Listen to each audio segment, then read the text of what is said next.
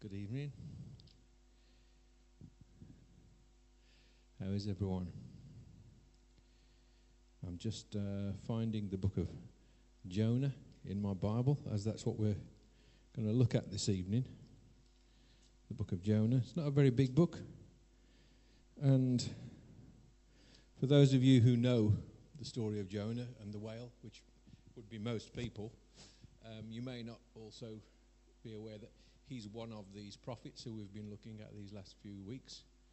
And, uh, yeah, so what we've been doing on a Sunday evening is taking a little walk through the Bible, um, but for a, for a reason. And the reason is that people do have trouble reading the Bible.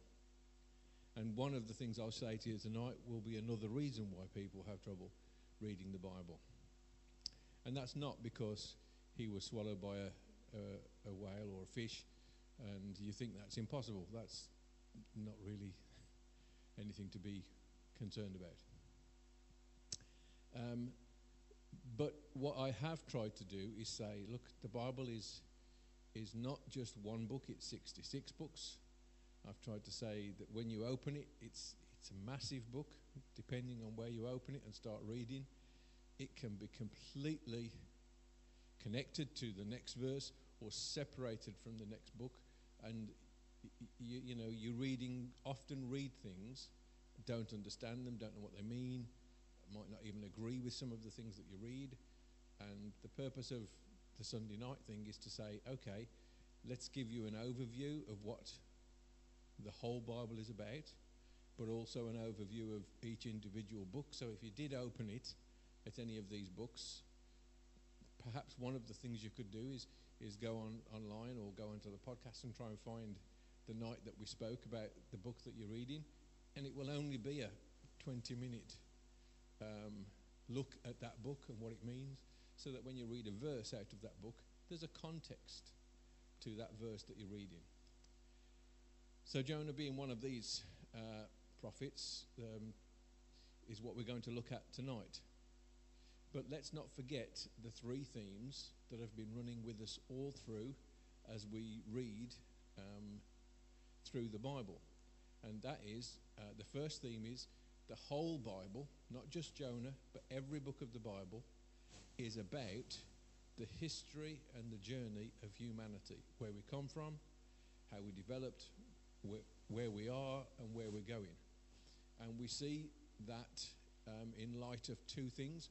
One, those uh, people of humanity who stay in relationship with God and have a connection with God, and what happens to humanity that does that.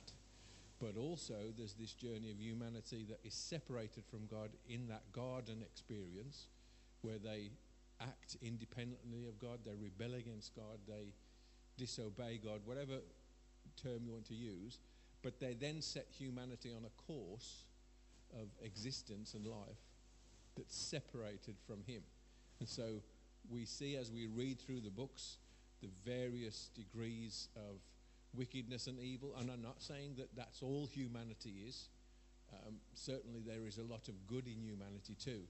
But we, we can't help but notice, even in our world today, that's not gone away. The wickedness has not gone away. The evil has not gone away. The corruption has not gone away. You might even think it's worse or better. I don't know what you think. All I'm saying is the Bible has never pre- presented anything that's not, we can't look at and see in our own world and society today. It's told us this is what life will be like. So it's the history of humanity. It's also the history of God. Um, but as I always say, not one person could ever tell us who God is, what he's like, all his character, all his heart. It's impossible. It's just too big for one human to be able to do that.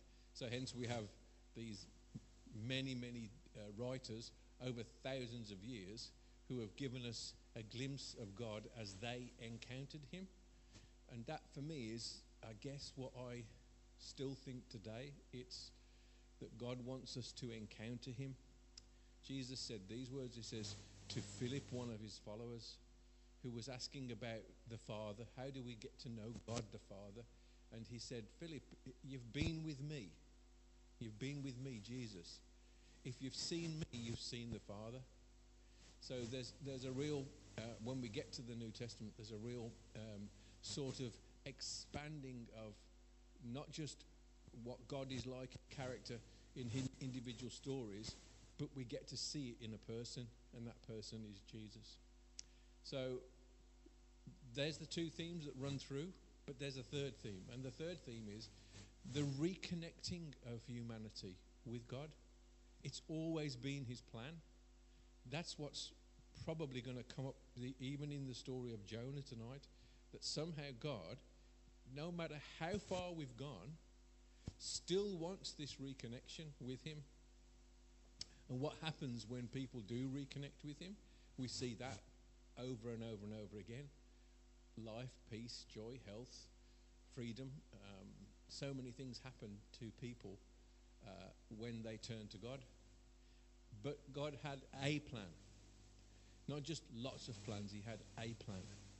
And that plan was, again, as I've mentioned his name, was found in Jesus. But there's a reason for it, and I'm probably going to get more into that as we get nearer to uh, the New Testament.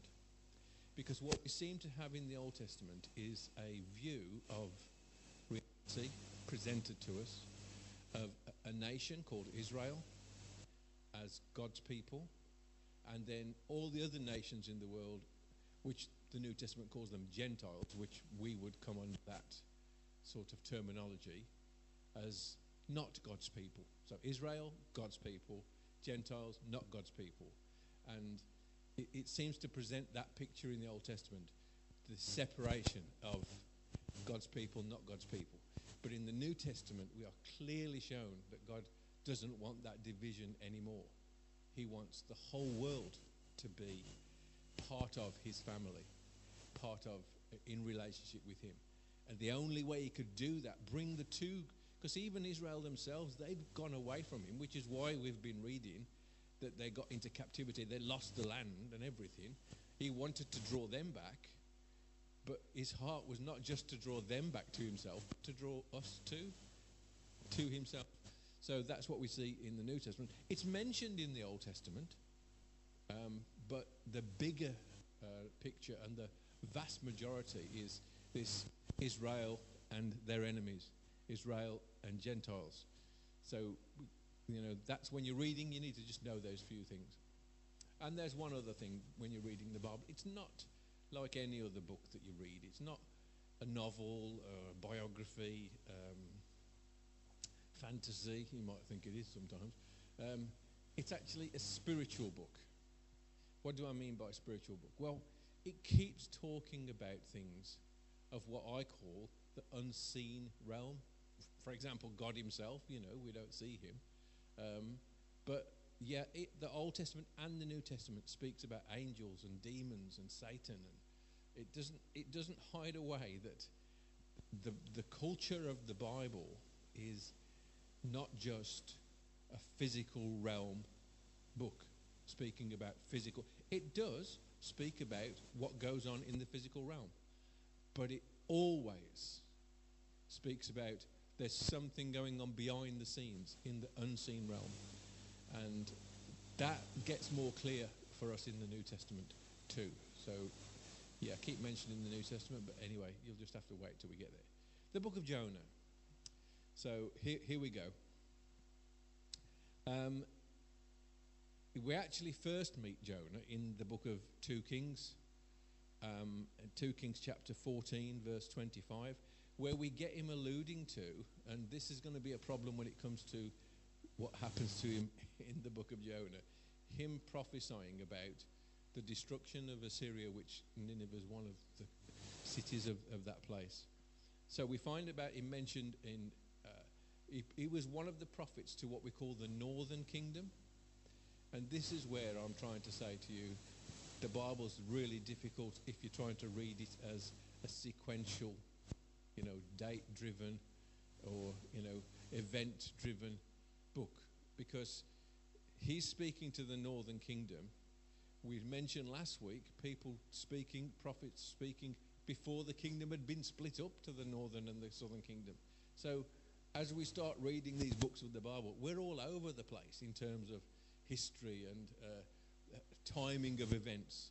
So, you know, don't think when you've opened the Bible to read it, you're reading of exactly the time of history that that book was probably written in. It's probably way, way before or even way after what you think it is. So that's just a by the by for those who are kind of a bit more trying to work out when things happened.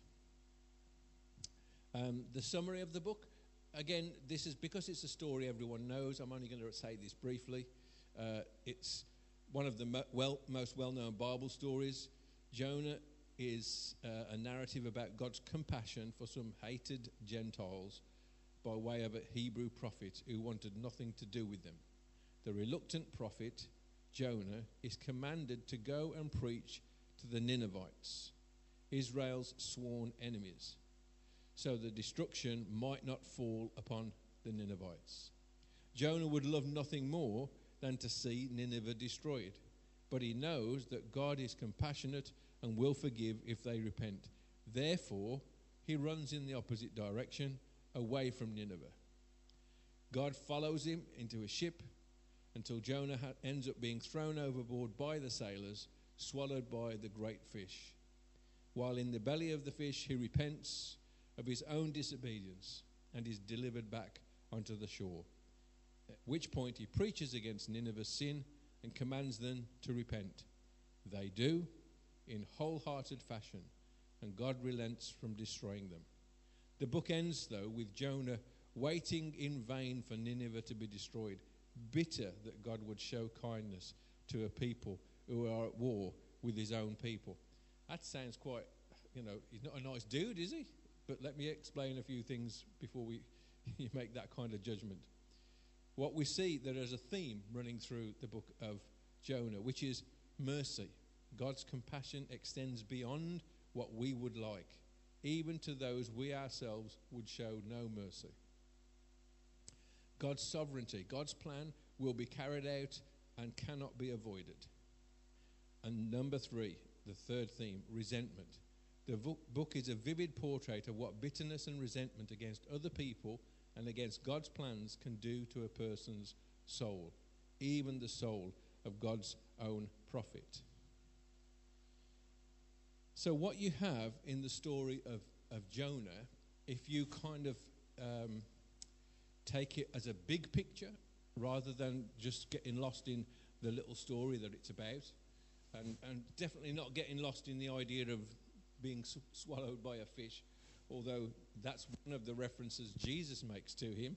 In the New Testament it says, as Jonah was in the belly of the fish for three days, so the Son of Man will be in the ground for three days. So He, he, he does get famously quoted by Jesus, which, so here, here we have the situation. Jonah is a prophet to uh, Israel, and I, I don't know if you get this, but I mean, if he's going to be somebody who's, who gets bitter at the end of it, I'm sure this other attitude, which I'm about to describe, would also be something that Jonah would feel.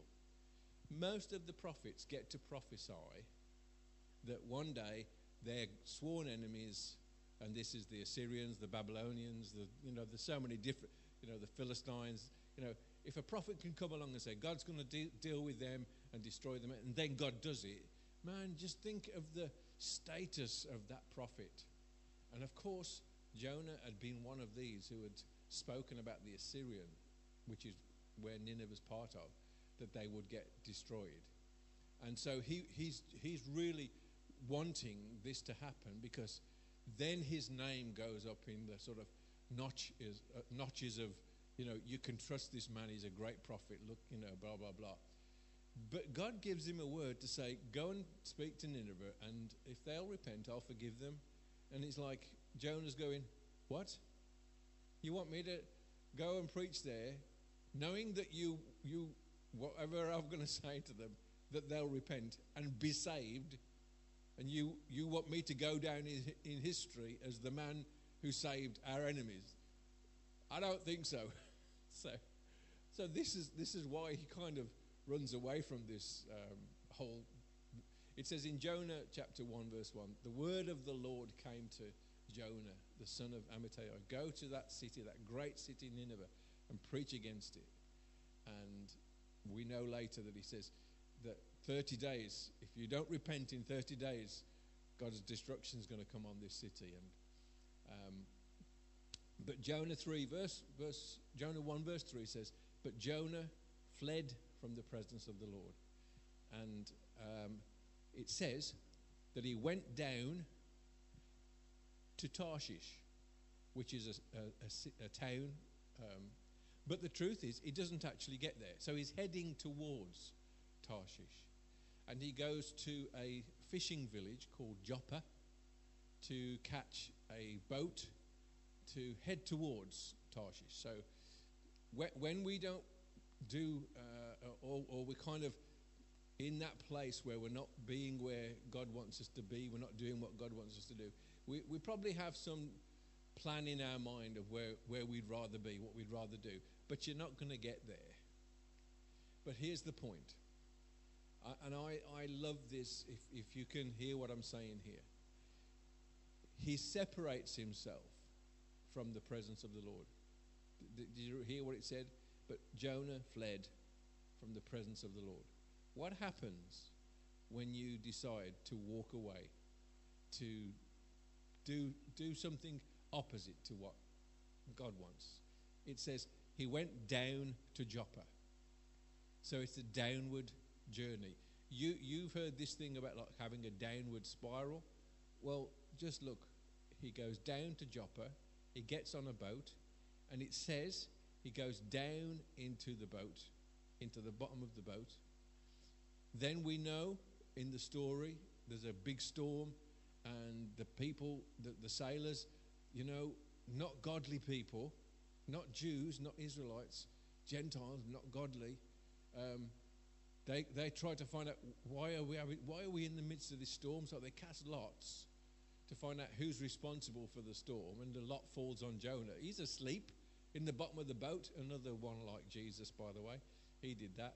Um, and they call him up, and he says, yeah, he says, I'm I'm a prophet of, of uh, the God of Israel, the God who made the seas and everything, and the kind of like, yeah, this is all happening because of me. Um, well, what have we got to do? And, and, and Jonah says, you'll have to throw me overboard. I mean, just like, I, I think he just still didn't really want to do the job, you know, just kill me. I don't want to go to Nineveh. But what happens, in fact, is the people, the sailors, even then, no matter how bad this storm is, and it's bad enough to have, you know, tried to find out what's the cause of it, they still try to row him to shore to save him, but they're getting nowhere, and they're all going to die. So they throw him overboard, and it says the, the the storm immediately ceases, and they're pretty impressed by that, I have to say. But he is swallowed by the great fish, and it's, and if you read what it says, it says that he begins to repent from the the bottom of the sea, where it, it seems like he went floating down to the bottom of the sea, got caught in the reeds, and it's like, if you read it, it's almost like he dies there. And that's why I think Jesus refers to this like that Jonah three days like in this death place, and then he's brought back to life. And Jonah repents of his heart towards God, his heart towards doing the will of God, and God restores him, brings him back, and he goes through Nineveh and preaches to Nineveh this, uh, and I don't really want to say the wickedness that, that the Assyrians did, but you know, to, not not just to Israel, but to anybody who they attacked. It, it was it was horrific, but we're, we're not really going to talk about that. But but God goes to this place of people who are so wicked, so vile, and says to them, you know what? If you'll repent, I'll forgive you. And the king who's, who's in the city calls all the people and says, you know what, we better repent. And they do. And God saves the city. And what that spoke to me about really was that God is not, how can I put this? Christians as well as the Israelites can have this same attitude. Who on earth can God save? Could God ever save this family, that family, that place? This situation, that's it. And our, our level of faith is, is just like it was with the, with the Israelites, the Jews. You know, how could God ever save this nation? What could God ever do? What's the power of God to, to change anything? And all he needed, all God needed, was a willing vessel and his word being spoken. So, but also to the Gentile nation, to the nation. Remember I said at the beginning, there was Israel and their connection with God, and they broke that. But then there was the Jew, the Gentiles, those also who came from Adam, who, who never had that connection with God. That God was willing, st- still even in this story, to come to them and say, look, I have the power to draw you to myself. And they heard it and they wanted it. That just don't be surprised who God will call, who God will save, who God will bring to himself. Okay, that's that's it for um, the story of Jonah. Just two verses that uh, apply. That jo- Jonah four verse two. I know you are a gracious and merciful God, slow to anger and abundant in loving kindness. That's the theme message that's through the book of Jonah, that Jonah himself uh, speaks about God. But like I've said before, it's one man, his experience of God, revealing to us what he experiences God to be like at that time. There are hundreds of different experiences and encounters that people have with God in that Old Testament. But that's not the verse that I would pick. I would be picking that one that I've already quoted in Jonah chapter one, verse three, I think it was. Um, God says, arise, go to Nineveh, the great city, cry out against it. Oh no, and it's yeah, and it is verse three, sorry. But Jonah arose to flee to Tarshish from the presence of the Lord. This this is a theme for me as a as a pastor of Regis Christian Fellowship, which I've had for the last fifteen, twenty years, that God wants us to know his presence, to encounter his presence. That the Bible says, in his presence is fullness of joy. The Bible says that times of refreshing are in the presence of the Lord. Not in attending church. There's nothing wrong with that. We need to attend church.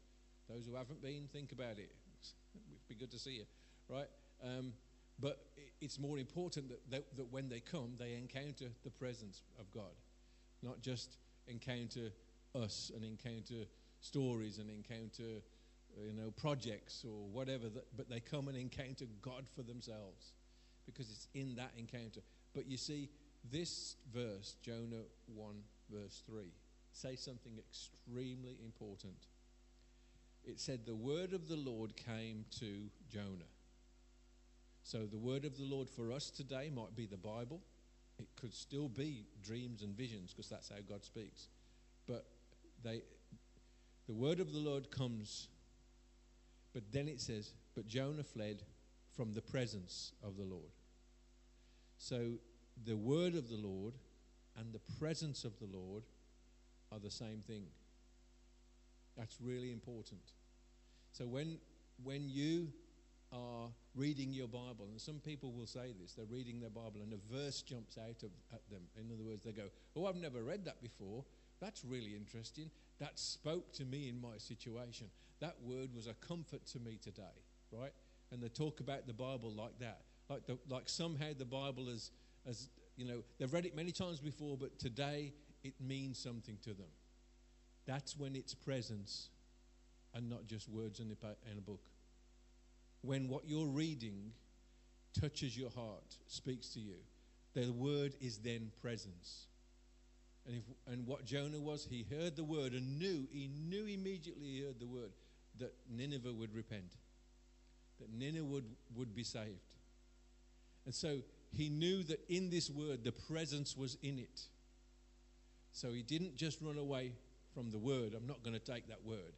But he ran away from the presence of God. And then we know what happens. You'd start the downward spiral when you start to leave and walk away from God's presence. So anyway, be encouraged. Have a good evening. Get your flags out and... Uh, I'll see you, hopefully cheering, in a few days' time. God bless you. Take care. Bye-bye.